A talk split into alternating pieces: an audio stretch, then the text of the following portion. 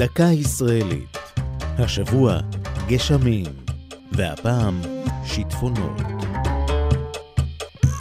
תופעת השיטפונות ברחבי הנגב והערבה גוררת אחריה תופעה מוכרת נוספת, ציידי השיטפונות, המתרגשים לחזות בנחלים הגועשים באמצע המדבר.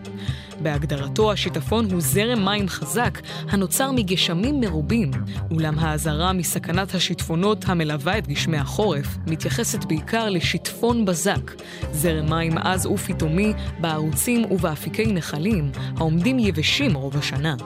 בארץ מתרחשת התופעה בבקעת הירדן ובמדבר יהודה. שיטפון הבזק נוצר כאשר גשמים יורדים בהרים והאדמה המדברית לא מאפשרת למים לחלחל לתוכה. מקור השיטפון סמוך לקו פרשת המים. זה הקו הדמיוני המקשר בין פסגות הערים לאורך הארץ. שם, במקום שהוא נוצר, נראה השיטפון לרוב כנחל שנוצר יש מאין.